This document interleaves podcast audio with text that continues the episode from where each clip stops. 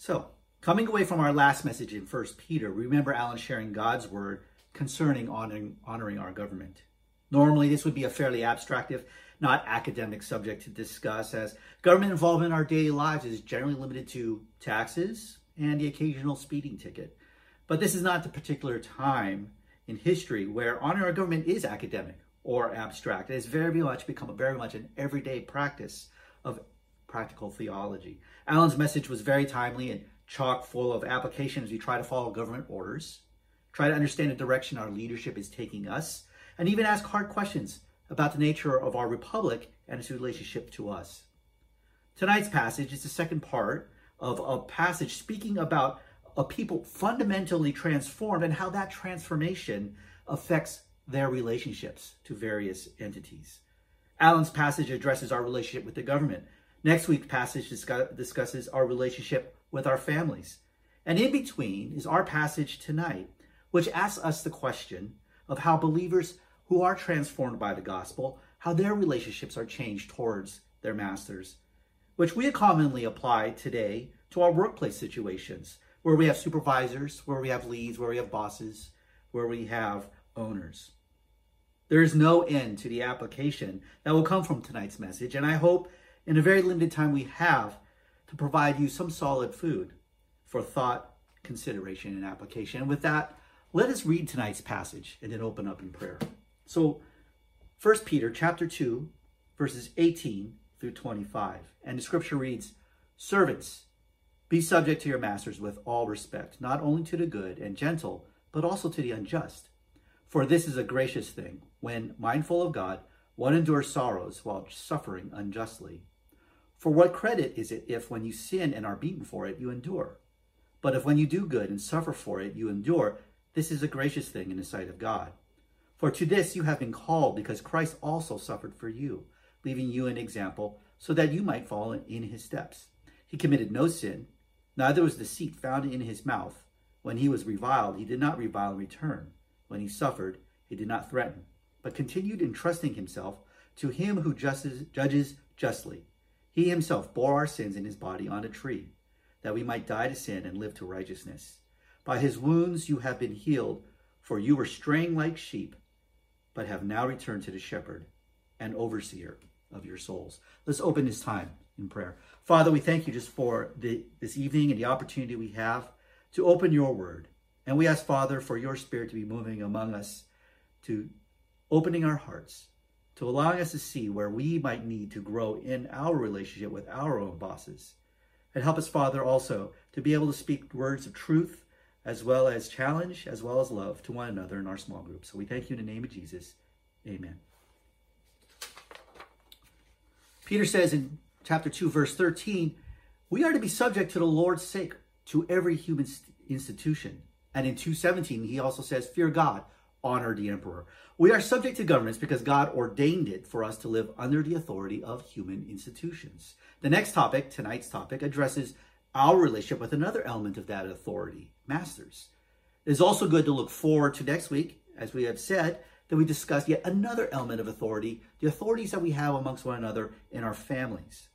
Each of these elements sits in a hierarchy from bigger governments to smaller families, where, and these are institutions that God has set up to provide civil order, which benefits all people. Of course, while we understand these authorities to be established by God, they are not God and only imperfect instruments of God's work. So it is tonight we will continue to understand this command to be subject to every human institution, and we will explore the key idea of our message believers fundamentally changed by the work of the suffering servant, are to emulate Christ by honoring our masters and suffering for righteousness' sake as an act of worship to God and to open a channel of his grace to us. We'll see tonight, first, the command for how we are to act in the workplace. Then, second, the example to, on which our workplace behavior is based. And thirdly, we will explore the experience of God's grace as we obey. In other words, we will first see the mandate to suffer for the sake of righteousness. And then, second, we will see the model of the suffering servant is our model. And then finally, we will see that the manifold grace of God, the manifold grace of suffering as our Savior suffered. Peter writes in chapter 2, verse 18 Servants, be subject to your masters with all respect, not only to the good and gentle, but also to the unjust. This is a command in line with the greater theme of being subject to every human institution. And is this is the verse in which we start to first understand the point, the mandate to suffer for the sake of righteousness. The mandate to suffer for the sake of righteousness. Here, the use of the word servants in this passage is not the same word translated as slave in other biblical contexts, but is a word used commonly to refer to household or domestic servants. And this category of people may have included slaves, people who were owned by others, and freedmen, former slaves, those who were freed in some way, and who, however, remained with their masters but had gained their freedom. Slavery is not questioned as an institution in the ancient Near East, which clashes with our modern sensibilities, our understanding of slavery, because our understanding of slavery, taught to us by to us by people at school, forms this picture of what we call New World slavery. We must recognize slavery in the ancient Near East is a much different institution than what we think about in our American culture today. Ancient Near East slavery did not did include enslavement of people and soldiers defeated during war and conquest and taking of those people into your own country in order to use them as basically labor and mine for labor, hard labor. But in ancient Near East, slavery was very different in these ways. First off, slavery was not a permanent condition, and a large percentage, one up to one in three perhaps, of the people across the Roman Empire were slaves or former slaves. It was not uncommon for freedmen to be, even become Roman citizens after a time. There were no set racial, ethnic, religious, cultural, or other external attributes that uniquely identified a person as a slave or a person was part of the slave class. They appeared and acted no different than others around uh, people at that time. People often entered themselves into slavery to address debt or to avoid poverty. It was a way to secure a living for a person and perhaps for their family. In fact, slaves were not always at the bottom of the social economic, economic ladder. Rather, slaves enjoyed a level of stability not enjoyed by poorer people who were free, who had to live day by day, hand to mouth, scrabbling for survival. Indeed, slaves could own property, slaves could accumulate wealth, and even have their own slaves if they were so blessed with such a situation. In fact, the education of slaves was seen to enhance the value of slaves as well. Also, Slaves functioned in many roles, not just in the hard labor menial tasks out in the fields or down in the mines. They also were workshop and household managers, tradesmen, accountants, physicians, tutors, personal secretaries, assistants, ship captains.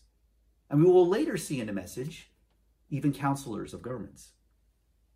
Now, I'm not advocating slavery as a viable career choice, only that while slavery may not have been a preferred station in life, it was not, it should not be considered the most miserable picture we might imagine. One additional thing to consider is that the household slaves or bond servant were often counted part of the household family. You can certainly imagine how such a relationship could happen with a person serving over a number of years under a master. You can draw a modern parallel with the people we hire into our households to help us for various things. The weekly cleaning lady, a nanny, a mechanic, the landlord, your hairdresser, a music instructor, or a personal sports trainer.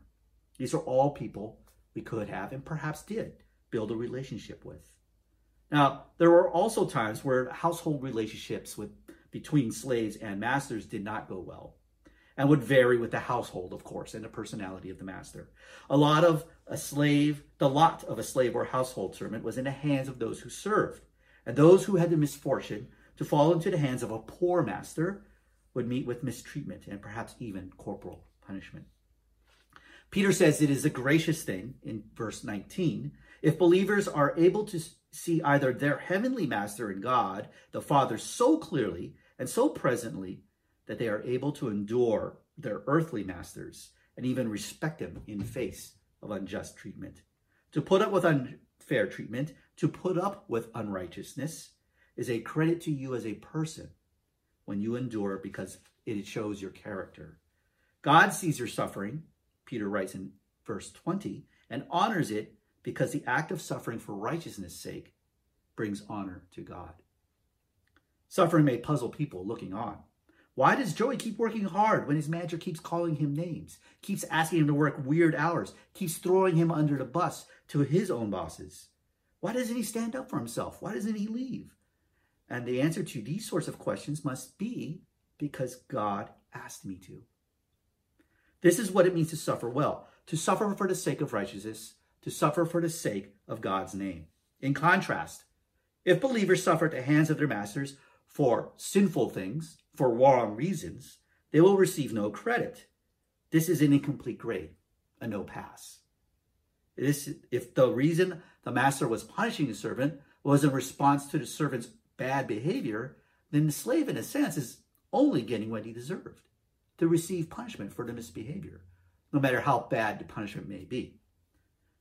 I'm sure, though, there is concern about how do we apply this command to honor our masters. Specifically, how far should honoring the authorities over us go? Are we being asked to obey our bosses no matter what? We are concerned if our bosses ask us to lie or commit sin or some other bad behavior in order to get things done. And if we don't obey them, we might lose our jobs. We might lose our positions. We might get a bad reputation. Let us think through the account of a figure from history who, while successful, encountered his own difficulties when his boss commanded him to violate his own beliefs. The time is 600 years before the birth of Christ. And the man's name is Daniel. And he was taken prisoner when Israel was overrun by the Babylonians and was carried from his home by these by, by this empire. And Daniel was forced to serve not just one, but three different masters during this time. And throughout this turmoil, and having good reason to hate the people who captured him, Daniel and some of his fellow Jews excelled and became trusted advisors of this empire. You might be able to relate, perhaps, you were only offered one job out of school and you didn't have much of a choice and you ended up landing under a not such a great supervisor or a particular manager wasn't so good. Or maybe at work, there's a lot of instability. A lot of managers and bosses come and go. Or maybe you, uh, the nature of your work is that you always have new projects and so you're always reporting to somebody new. And so you can kind of understand where Daniel's coming from. There's always a different boss, right? That is not to say Daniel, Shadrach, Meshach, and Abednego lived an easy life, even though that they excelled or that they were men who caved in to doing sin and disobeying God in order to keep out of trouble. And that's kind of our dilemma sometimes, right? Sometimes we just don't want to raise any kind of trouble or fuss or object to borderline practices when our boss asks us to do them because we just don't want to deal with that. But this is not Daniel and his friends. No, they were compelled to defy the king and his laws on a number of different occasions, each time suffering consequences for their stands. These situations are first found in Daniel chapter 1. Daniel and other Jewish youths were commanded by King Nebuchadnezzar to eat a prescribed diet, and it was a diet likely violating Jewish dietary laws.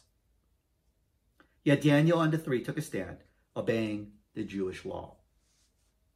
In Daniel chapter 3, Daniel and his friends were commanded by the king to bow down before a great idol, to worship nothing else except this statue, a statue of the king. And this was very much in violation of the first commandment, that you shall have no other gods before me, says the Lord. For this they risked suffering a fiery death. And in Daniel chapter 6, everybody across the land was commanded not to pray to anybody but Nebuchadnezzar, the king. But Daniel refused to do this, making it a point to openly pray only to God. And for this, Daniel was cast into the lion's den. And so we can see how they suffered and stood firm for God. But we should also notice that Daniel and his friends didn't do the bare minimum just to get by or to avoid as much trouble as possible. They excelled and earned positions of trust in a foreign kingdom while also not sinning against God. They held their standards and yet excelled in their jobs.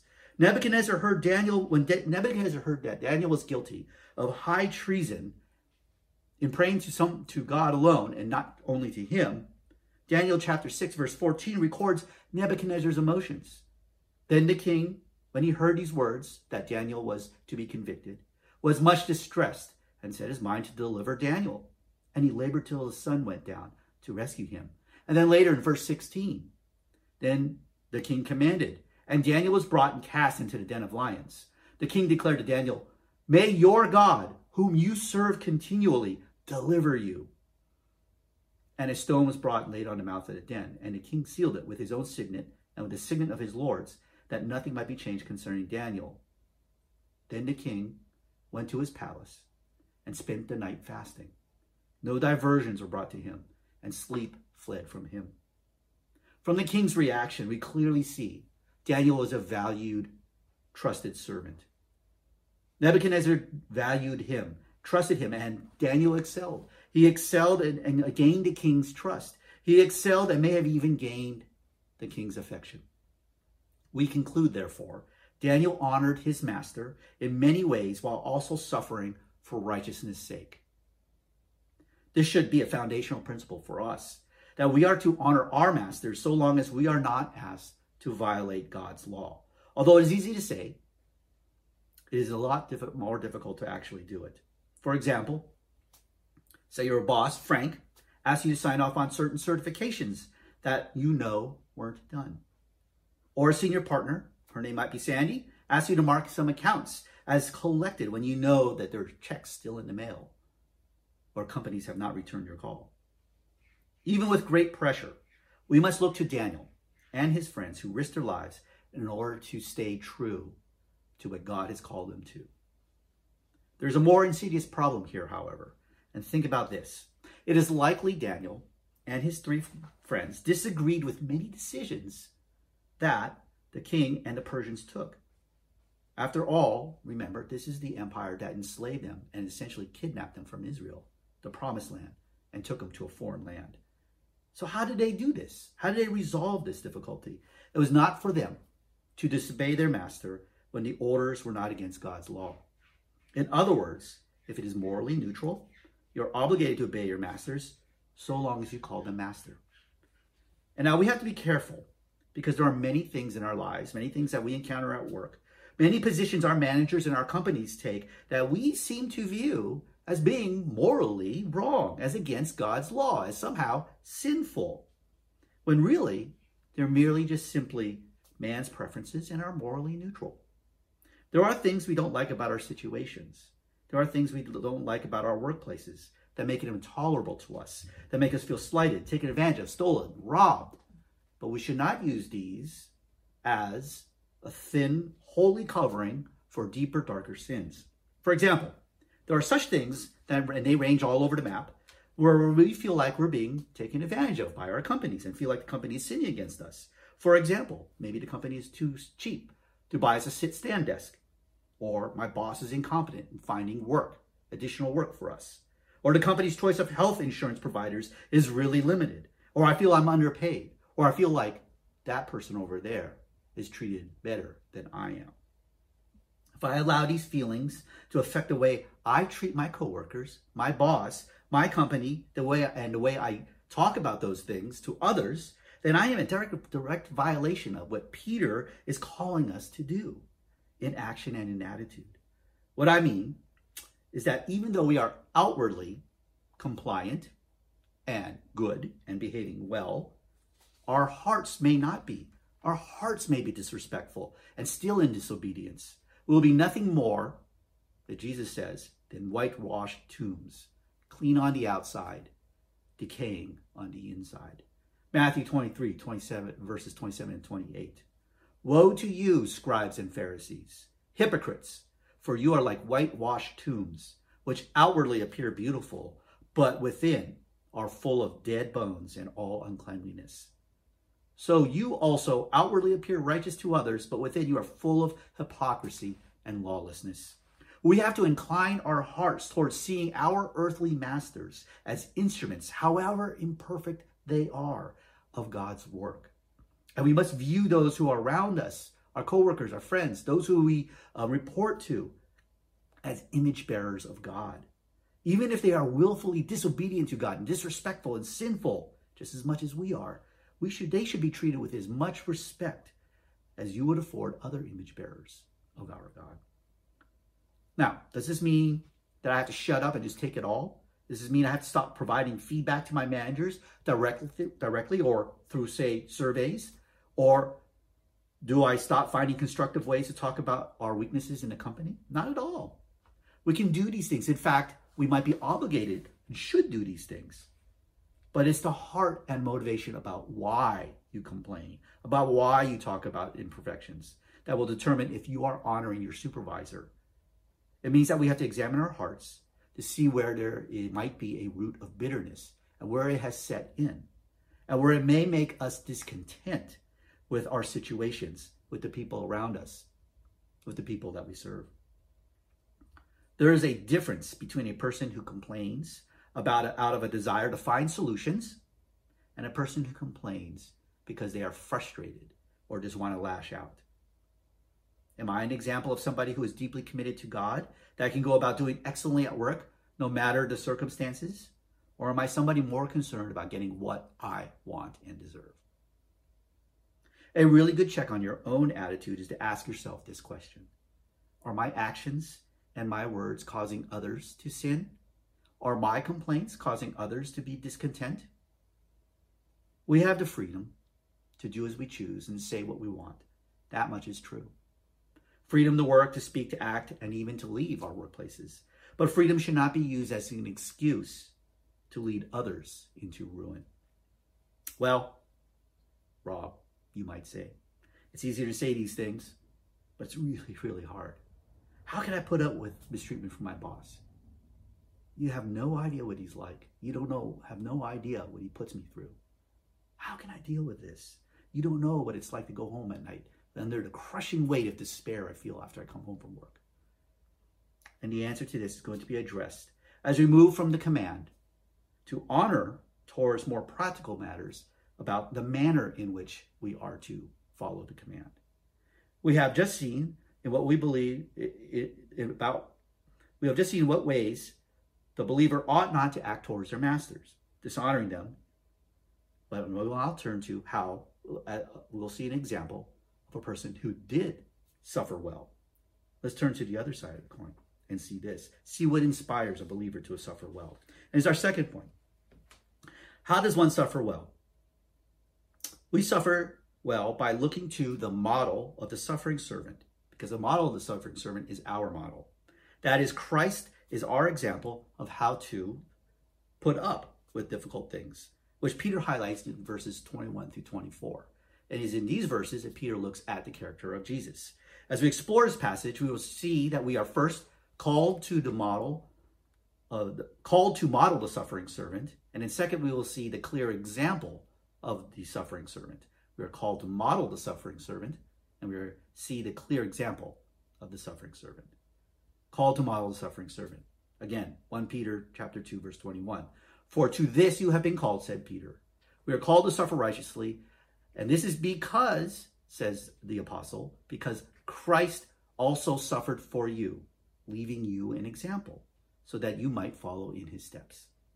The line of thought is this Christ sacrificed himself for you, but it was not just so you could gain a ticket into heaven. No, Christ sacrificed himself as an example and a model for the way in which we ought to live our lives. Salvation is not just allowing Jesus to carry us into eternity. Salvation is walking beside, being led by Jesus as we journey to get to get there. Now, I don't believe the normal day-to-day call to sacrificial living, to suffering well, means that we are to find ways to be flogged, to be beaten by people, to be crucified. Okay? Let's make that clear. Peter himself does not indicate this in his command. Christ's example is that of a person so convinced of the truth of God that he was determined and willing to live out those truths in very practical ways, in very radical ways, ways that often led to suffering. For us, to suffer as Christ suffered means that we must first believe as Christ believed.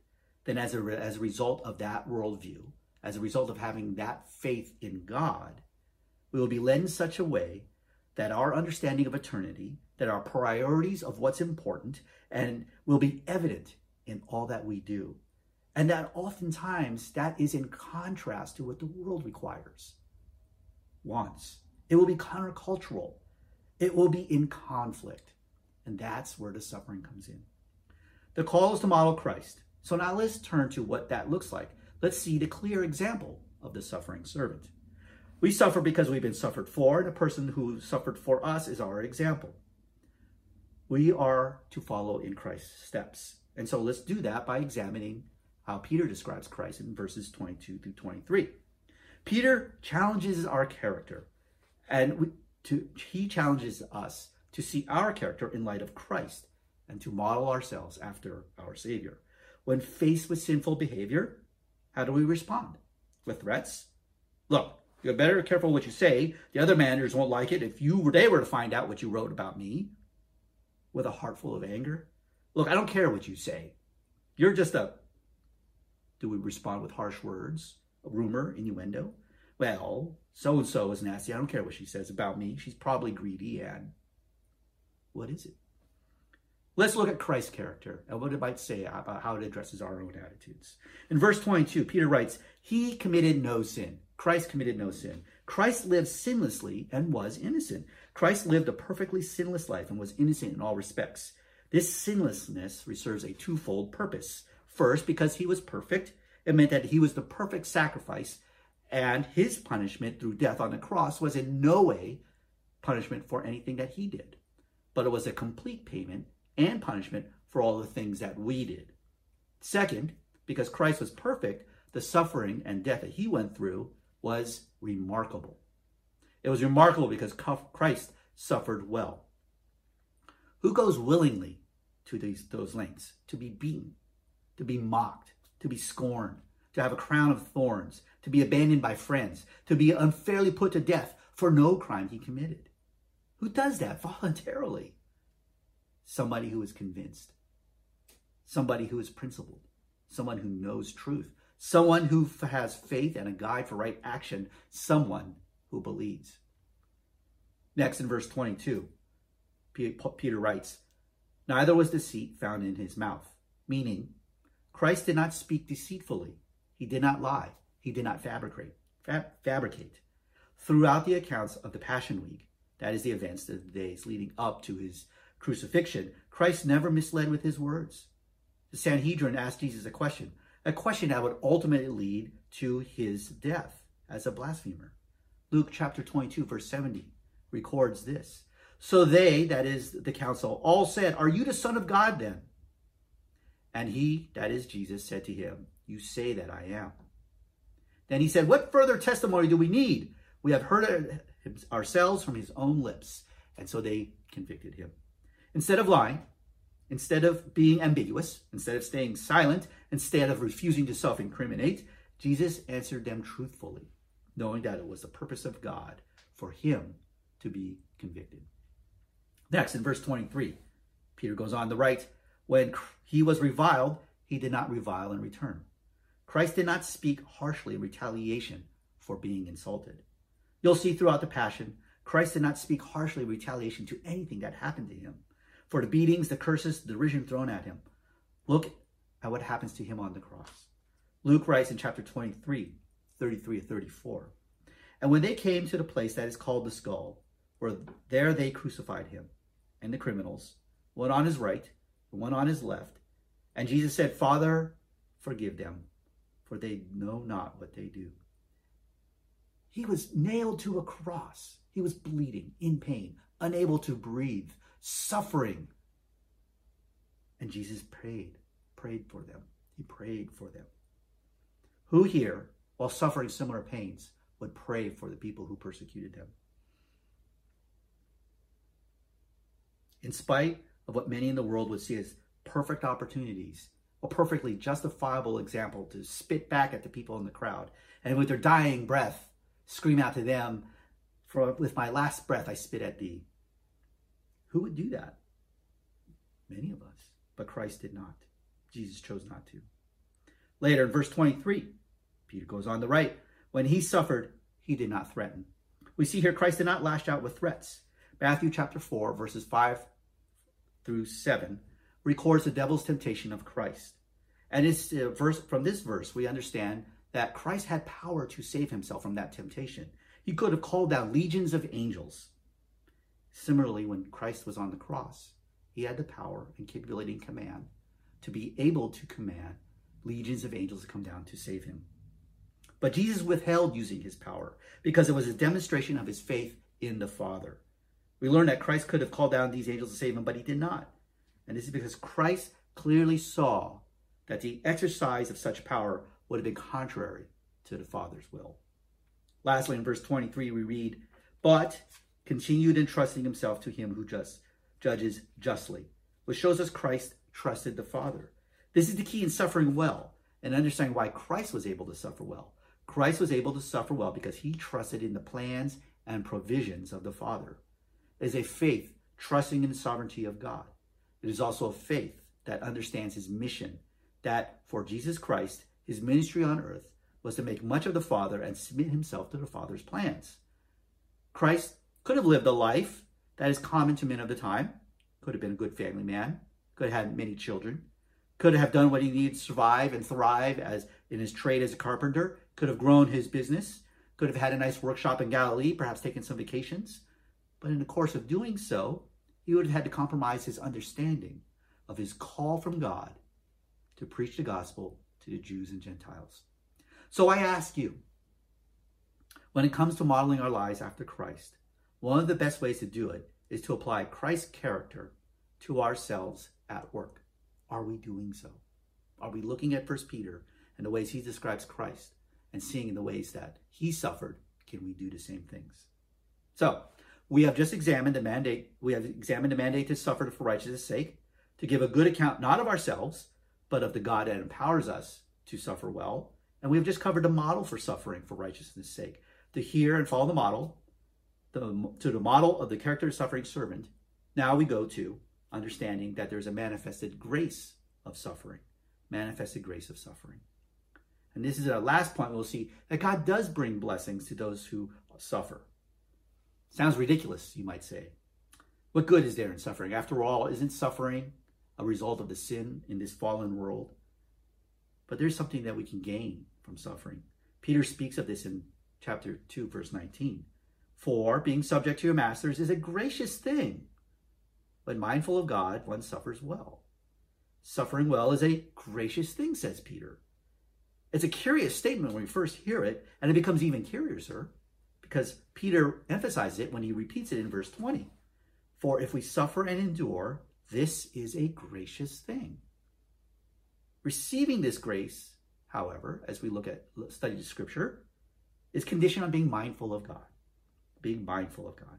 That is, and this is, as one might suspect, putting God into our thoughts about as you go about work, interacting with others, or planning out your life. Being mindful is being fully aware of the omniscience, omnipotence, and omnipresence of God in your life. Being mindful is being fully aware of eternity that awaits each one of us. How can suffering, when we are mindful of God, be good for us? If we could understand the benefits of this, then perhaps we could be able to suffer well. So let's look at the testimony of Scripture to see that this, this suffering and what God does through it. Joseph, the patriarch, was a man sold into slavery by his own brothers out of their own jealousy. And this is found in, chapter, in Genesis. In Genesis chapter 39, we find Joseph has become a slave of Potiphar after he was sold. And Potiphar was an officer of Pharaoh, the captain of the guard. He was such an excellent servant that Potiphar made Joseph an overseer of his house and put him in charge of all that he had. However, Joseph had to fight off the, the advances of Potiphar's wife because it was a sin against God to take another man's wife. She was persistent. And in somehow Joseph was eventually caught up in a compromising position and the wife lied about Joseph's actions and intentions. And this lie led to Joseph being stripped of his position and being imprisoned. Now, if we were to stop there, you might be tempted to think that there was no point in Joseph's suffering. But as you might know, when in prison, Joseph gained favor among the guards and then also gained a chance to become an excellent servant in the eyes of the biggest master of all in Egypt, the Pharaoh. In what seems to be like a movie sequel, Joseph, uh, Joseph again becomes a key advisor and advisor um, in Egypt. While back in Canaan, Joseph family, Joseph's family was suffering from a countrywide famine. Joseph Joseph's position with the Pharaoh allowed him to prepare a place for his starving family, who were happened to be the patriarchs of the 12 tribes of Israel. And this allowed them to find shelter from the suffering they were encountering. God's purposes were manifested through the suffering that Joseph experienced. But just as important as being an instrument of God's plan, Joseph grew in his faith towards God. And we read about this in Genesis chapter 45, verses 4 through 8. So Joseph said to his brothers, as he's about to reveal his identity to them, Come near to me, please. And they came near. And he said, I am your brother Joseph, whom you sold into Egypt. Now, at this point, if you were one of the brothers, you would be like probably very horrified. Like, good Lord, this powerful man is now here. And now he knows, and now he has the power to make me miserable. But Joseph goes on and says, And now do not be distressed or angry with yourselves because you sold me here. For God sent me before you to preserve life. For the famine has been in this the land for these two years, and there are yet five years in which there will be neither plowing nor harvest. And God sent me before you to preserve for you a remnant on earth and to keep alive for you many survivors. So it's not you who sent me here, but God. Who else but a man so steeped fully in the sovereign presence and graciousness of God can say those words to a group of men who betrayed him into slavery, imprisonment, and suffering? Who else but a man so steeped in understanding that God is sovereign could say that? In the economy of God, nothing is wasted, not even suffering. God is a powerful God, and in his sovereignty and control, all things, good and bad, occurring in our lives have a God glorifying purpose in some way. Romans 8:28 speaks of those who love God, that those who love God will know all things work together for good. But it's not a good according to what we might think is good, according to our circumstances. It is a good for those called according to his purpose. In other words, it is a good that is aligned with God's purposes. The good of Romans 8:28, that those things that happen to us are in order that God could affect his plans. As we see in Joseph and in Daniel, suffering for the sake of righteousness allows us to learn a few lessons. These lessons are first, give glory to God, demonstrating the power of the gospel in our lives, showing that we live for a purpose greater than the scrabbling for resources or comfort in this world. When we suffer, when you lose favor because you won't lie, when you gain an opportunity to witness to others about God, then you gain an opportunity to witness to others that a God is bigger than our paychecks. Suffering also allows us to grow in our faith in God's sovereignty. Weathering difficult times and suffering well produces patience and greater trust. Joseph and his fall and then rise into Egypt shows us in great ways how this is true. Suffering also allows us to gain insight into the garbage we worship more than we worship God. When we discover we do not like to suffer for righteousness, that's a painful fire to suffer. And it exposes junk in our hearts, in our lives, that keep us from worshiping and loving God more fully. When we suffer, it reveals to us things in our dark hearts. During this time of social distancing, stay at home, essential services, flattening of curves, Costco toilet paper, face coverings, I have been shown the depravity of my own heart because my heart seeks for security in the finding of supplies and in the, then it is in trusting of God. And I have to admit that I'm not really suffering really right now, but what I perceive as a difficulty is revealing to me the things that I value more than I value God. The God of all things wants to love, wants us to love him more, uh, more than all things. And if it is by difficulty and suffering we are to learn those lessons, then we have to understand when it comes to us is a great, gracious gift. Suffering also allows us to gaze with longing for a world without sin. When I get sick and I'm miserable and I'm just laid out in my bed, unable to sleep, uncomfortable, unable to uh, do anything, maybe not even be able to breathe, then I long for the day when I'll be able well again, when I can go out to the garden, when I can play some basketball, hang out with my wife and family. And this is what happens when we suffer. It should sharpen our hunger for a world without suffering. It should sharpen our hunger for a better day. It is a grace from God when we love this world less because we suffer a little bit and we end up loving the next more. When we desire God, for when our desire for God um, becomes more than our desire for this world, then we should see that as a gift. Suffering also allows us to germinate a witness to our masters and to our coworkers. When we suffer in the face of unrighteousness, most people are going to shake their heads and just think you're a fool. But some might want to know why. And that is an opportunity for you to tell them about Christ that saves you to something bigger and greater than circumstances and promotions and paychecks. And then finally, suffering also allows us to get, uh, it gets us opportunities to serve others. Sometimes the only way we can reach certain people is that we have kind of walked the road with them. Sometimes the only way we are able to draw alongside others is if we've kind of already been through the same suffering that they've go through. And so when we suffer, sometimes God is teaching us lessons that we might be able to down the down the road sometime later in life share those lessons with others. These are gracious gifts from a God that is powerful enough to turn bad situations into something that can be good. As you can see, the gracious things we gain by learning to suffer for the sake of the gospel is not an ability to just grin and bear it and to suffer and to just be able to say, yeah, okay, it's fine, but inwardly continue to fight that struggle. No, the gracious thing that we get when we come to suffer well is that we get to be able to worship God more. That our hearts become more free from sin. That our words, speaking loving words of the gospel of truth to others, that our deeds are able to speak of a great conviction of a reality bigger than this world. Suffering well is a mandate given to us. We are commanded to honor our masters, even if they do not honor us. And we should suffer for the sake of righteousness. And if we do so, then we do so in order to please God.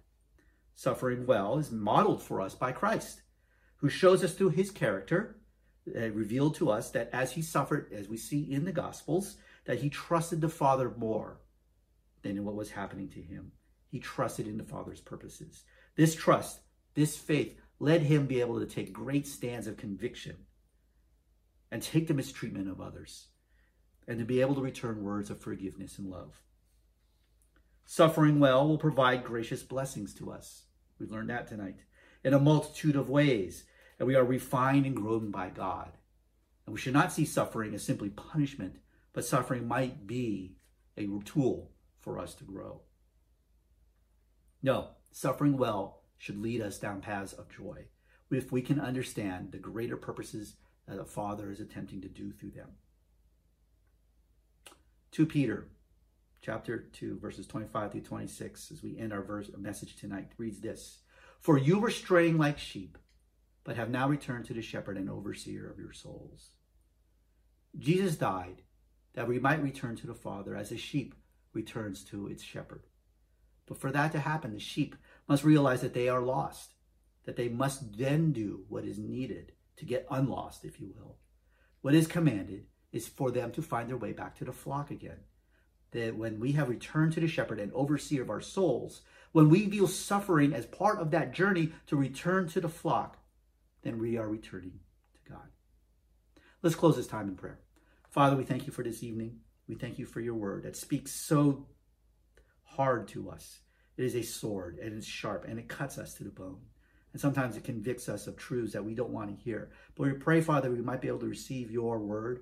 We might be able to feel your spirit moving in our hearts. Help us, Lord, to take small steps towards greater righteousness and an ability to be able to suffer well for your sake. Not that we might be able to prove it to ourselves, but we pray, Father, for power that we might be able to do it. We thank you, Lord. Be with us this night. Be with us during this time. We trust you. We love you. In Jesus' name.